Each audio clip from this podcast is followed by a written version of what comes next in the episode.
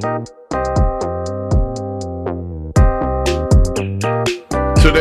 in Nerd History. Today's date is October 11th. In 1975, Saturday Night Live premiered. This late night live television sketch comedy, political satire, and variety show airs on NBC and features celebrity guests and musical performers. In 1996, Paper Mario The Thousand Year Door released in the US. This game combines the charm of paper cutouts with the adventure of a role playing game.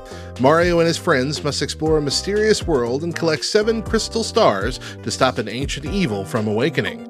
Along the way, they will encounter colorful characters, witty dialogue, and exciting battles. In 2006, 30 Rock premiered.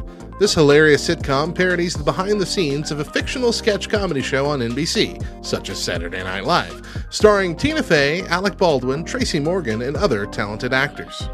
Also in 2006, Google announced the purchase of YouTube, the leading online video platform, for $1.65 billion in stock, marking a milestone in the evolution of the internet. For more nerdy facts about today's entries, visit lovethynerd.com slash nerdhistory.